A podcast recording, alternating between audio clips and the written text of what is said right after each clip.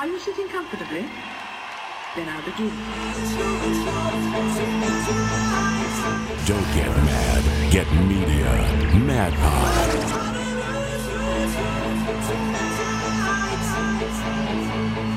This week, Shadow Steel interviews the outfield.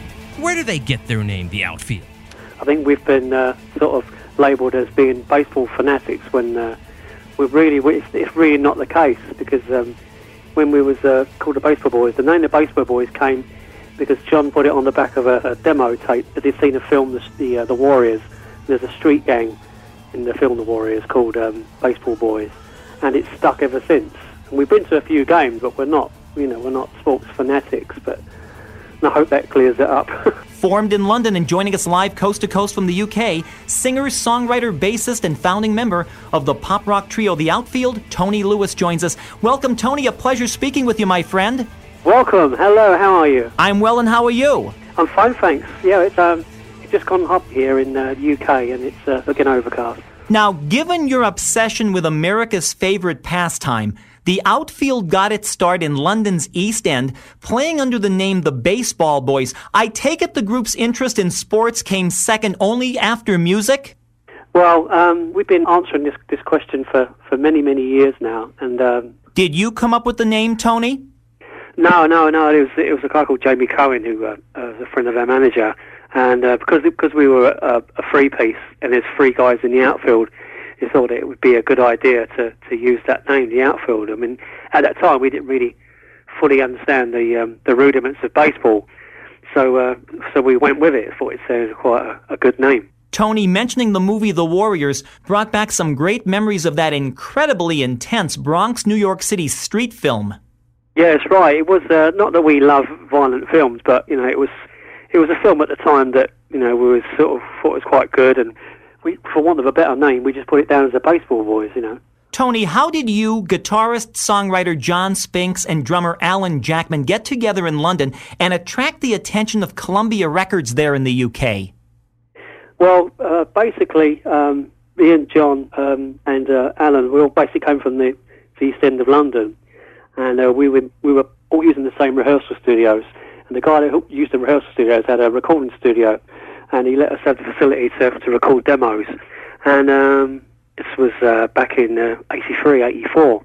And um, uh, we got interest uh, from a, an American management who was who was living here and working here uh, in London. And he said, "I think I can get you a deal in America because um, he said that uh, that we sounded very American, um, which which is on the contrary, you know, that we in the 60s the British, the Americans were very influenced by the British. Any, anyway, so we got interest from there, and um, we first got interest from EMI, and this guy said, uh, if you stick with us for six months, we'll get you a, a record deal in Columbia, and we, we couldn't believe it. We couldn't believe it. We, we, it didn't happen overnight. We worked hard, solidly for two years, all, all through the UK, and uh, we got our, our record deal on the strength of a, a demo tape and a photograph. Now, in addition to the Outfield Live, Any Time Now is your latest project. Give us the details on the package, Tony. I'll tell you, the Outfield is certainly an assembly line of hits. Yeah, I mean, when you say package, I mean, basically, we just make music. Me and, me and John, you know, we're the sort of founding members, we just make music, and until this day, we're still recording and we speak most days. It was just, um, we're doing like most bands do of our sort of uh, situation. We're we're recording and, and releasing on independent labels because at the time when Play Deep was big and, and banging and, and we went to MCA, the industry had changed slightly and uh, we felt more creative and more in control of our music if we were went uh, independently. So this this album, Anytime Now, basically came through that as a project. Now, an exclusive promo version is available only at Tower Records. What's the difference in the two separate releases, Tony? Well, we released um, the album originally a couple of years ago, and um, uh, Immortal Records had approached us and said we'd like to put the album out again because we feel it's got a lot of good songs on there. And to give it a bit of a reju- rejuvenation, we wanted to add a few more songs to it, um, you know, like Wasted and um, Long Walk Back to Nowhere. And we thought these songs gave, gave the album a bit, a bit more life. Now, featuring tracks like Wasted, dealing with current social issues, and Long Walk Back from Nowhere, ringing with your signature vocal harmonies and chimey guitars, It's All About Love is a throwback to the summer of 2003, when it was an airplay favorite on adult contemporary radio here in the States. It was one of the most added songs on Top 40 as well. How long did the project take to complete?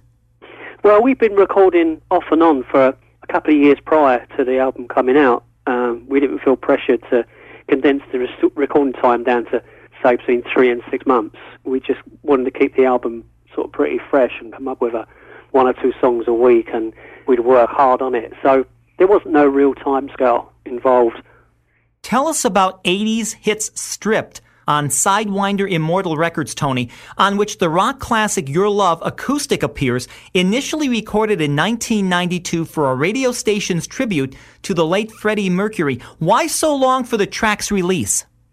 Well, um, we don't know why it took so long. It's just that um, we wanted to do a, like a, like a double A side, an acoustic version of the song, and um, a lot of people have been doing like unplugged uh, versions of their hits, and we thought maybe it wouldn't have come across as, as energetic as the as a studio version. So there's no real reason why there, there was a long layoff. It's just uh, we just did it as a as a B side, and we didn't realise it'd get so much attention. Would you ever consider recording a tribute album, Tony?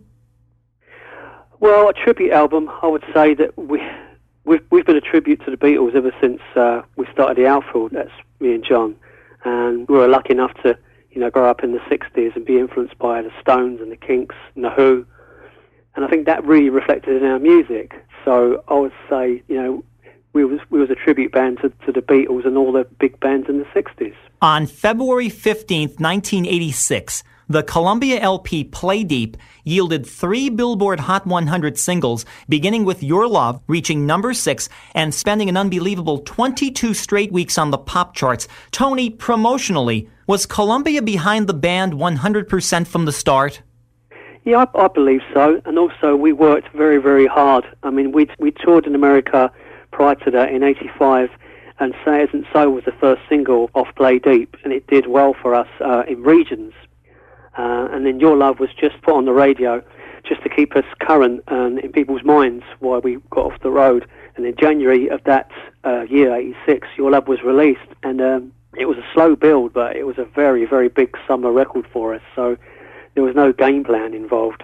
And the follow up single was All the Love in the World, issued June 7, 1986, hitting number 19. Tony, honestly, were you expecting such an impressive run of material, especially on FM radio from your debut release?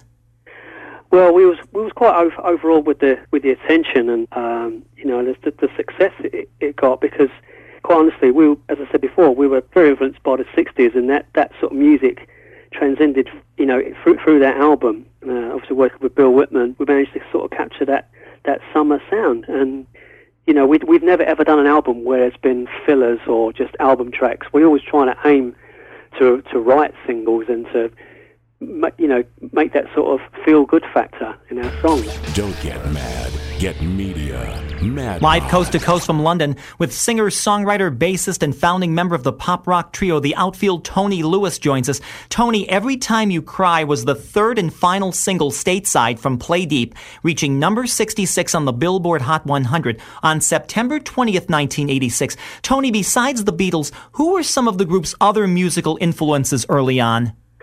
Um, I would say um, there were bands like Mr. Mister, Bruce Springsteen, Journey, and we were lucky enough to, to tour with Journey in '86. Did a um, like a 20 date tour with them, and it's very much like the big American dream. The big we've always liked that, not that sort of classic rock sound with the big chiming guitars and, and big vocals. Anything that really, really sounded good to us, it sounded like summer music, was the music that we liked to uh, record. Now, the album Bangin', produced Since You've Been Gone from June 13, 1987, charting at number 32 for 15 weeks that summer. Tony, was the outfield trying to gear its music toward any particular radio format as you're mainly billed an AOR group, but was so successful at top 40, or didn't it really matter? Well, we've been told that we've been too pop to be rock and too rock to be pop. So we've always been pretty much down the middle, and we don't aim to to be any particular radio format. You know, our music is our music. We don't. It's no. There's no game plan to what it is. It's it's pretty much a no-brainer songs. We just like to think that we're a you know a, a big loud version of the Beatles. Now, the title track from the album Voices of Babylon came next, hitting FM radio March 25th, 1989, and peaking at number 25 on the top 40 charts. Tony, are there any other artists or groups you'd like to work with? I think I've I've been in the in my favourite band for the last 20 years now. Um, there's been sort of opportunities to work with other people. We've worked with Manfred Mann, and we've worked with a couple of other people that, you know, in a low key situation, which has been you know a good experience, but I think I'm in the best band, you know, in the world. So I, I'm not really any desire to work with anyone. Don't else. get mad. Get media. Live coast to coast from London with singer, songwriter, bassist, and founding member of the pop rock trio The Outfield, Tony Lewis joins us. Tony, the follow up single from Voices of Babylon was My Paradise, released July 22nd, 1989, reaching number 72 on the Billboard Hot 100. Your last album on Columbia. Tony, was the switch to MCA a good move at this point? Well, I think um, a switch from one company to another company is always going to be open for speculation. Um, we were happy with uh, Columbia Records, but we were just making music and hoping that whoever was going to be behind the record was going to be behind the record for the right reasons and not just to program or format us in a different pigeonhole. You know, we was going to be the outfield no matter what label we were going to be on. Now, the MCALP Diamond Days yielded For You one of the best 45 RPM singles on FM radio at the time, peaking at number 21 beginning November 3rd, 1990, complete with the outfield's signature flawless craft of catchy hooks. Tony, on this album, did the group attempt to simmer down the pop enthusiasm a bit in order to please a somewhat older crowd? I don't think we were trying to appeal to an older crowd. It's just that we we had grown up at that point, and there's so many. There's only so many boy love girl relationship songs you can write, and we wanted to show to people who ever want to buy our records that we had a a serious side to our music, and you know if the, if the people that were buying our records were growing up with us, if they liked it, then then we were happy. The sound of the outfield in the studio is miraculous. How do you like performing live? we love playing live. Um, it's the best feeling ever. I can't ex- explain to, to, to explain to someone, you know, when you're in, in front of like forty thousand people, like we were when we played in Trinidad. That was just an unbelievable experience. It, it it can't be explained in words. You just have to get on that stage, and if you if you're not moved by it, you should not be there. Your last MCA single was Closer to Me, taken from the album Rockeye, issued May 16th, 1992, reaching number 43 pop. Now, Ten Years After guitarist Alvin Lee shows up to provide the neo metal solo in Jane on the release, an added plus to what is the most new wave cut on that disc, the kind of material that made the outfield very, very hip. Was that your intention, Tony? No, we as I keep saying, there's no game plan to our music. We, didn't set out to, to be hip or to be, you know, trying to be like fashionable with other bands or, or this is the new sound. Um, how it came about was that uh, John's very, very influenced by Alvin Lee. Went to go and see him when he was a, a young kid, and he loved the way he played the guitar. And Alvin Lee was just basically a, a blues, rhythm and blues guitarist who, who loved playing his guitar and just liked making making music. And there was no game plan or you know a, a, a, sort of an idea to try and sound hip. It was just you know the song that we felt on that day. We recorded it and sung it, and that's and that's basically that's the beauty of the outfield. Your most inclusive website is theoutfield.com. Anything else for us, Tony, musical or otherwise? Well, we're always going to keep making music, and sometimes we might go uh, on a bit of a tangent, uh, but we're never ever. We, we, we are very aware of um, bands around like Coldplay and Keane and all the, the new bands, upcoming bands that got something really good to say. We'll always be aware of them sort of sounds, but I think I'd like to think that we've got a sound of our own that's that's, that's quite ageless, and we'll carry, we'll carry on recording forever. Tony, in the studio, the outfield had and has such an incredible state of the art technical sound. Was that due to the engineering? Yeah, I think that suppose we're sort of perfectionists in a way, and people might think that don't understand the outfield that we might sound a bit slick. But we've always been influenced by bands like the Cars and, as I said, the uh, Journey and, and Bowie, and them bands that they they craft they craft their music, and we like to get our songs bang in tune and bang in time, and without sounding clinical, and to get the message across without shoving um, politics or any particular down thing in their minds. You have been a pleasure, Tony. My thanks to Danny Roberts at the Outfield Management in Atlanta for his detail oriented assistance in arranging this segment. Live coast to coast from London, singer, songwriter, bassist, and founding member of the pop rock trio The Outfield, Tony Lewis. Tony, many thanks for taking time out of your schedule to be with us and for helping us feature your many greatest and latest hits, my friend. Thank you, Shadow, thank you for your time. You know, when I go to fill up my SUV or my sports car that I don't have anymore because my ex wife has it, I usually like to go to Shell because, you know, they meet the highest automaker standards. Shell gasoline, they're, they're made to move. Stop in at your local Shell station and get your instant win scratch game card, Peace Inside. You know, you can scratch it off and you can win uh, free Shell gasoline for life or hundreds of other great prizes. Shell, made to move. Also, if you want to get a good deal on a domain name, go over to GoDaddy.com. GoDaddy, I have about 20 domain names registered now, and you can get a discount by just putting in the MadPod code MP1, MP2, or MP3. So go to GoDaddy.com. Don't get mad. Get media. Hey, and also, if you get a chance, go check out the new Acura RDX. I'm test driving it this weekend with the Test Drive Girl, testdrivegirl.com, plug, plug.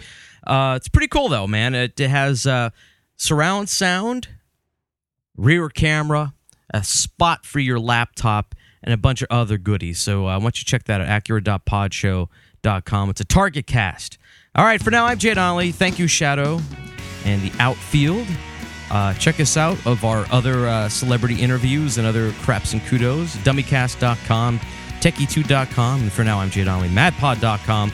Don't get mad, get media. All right, Dempsey, time to get the moose.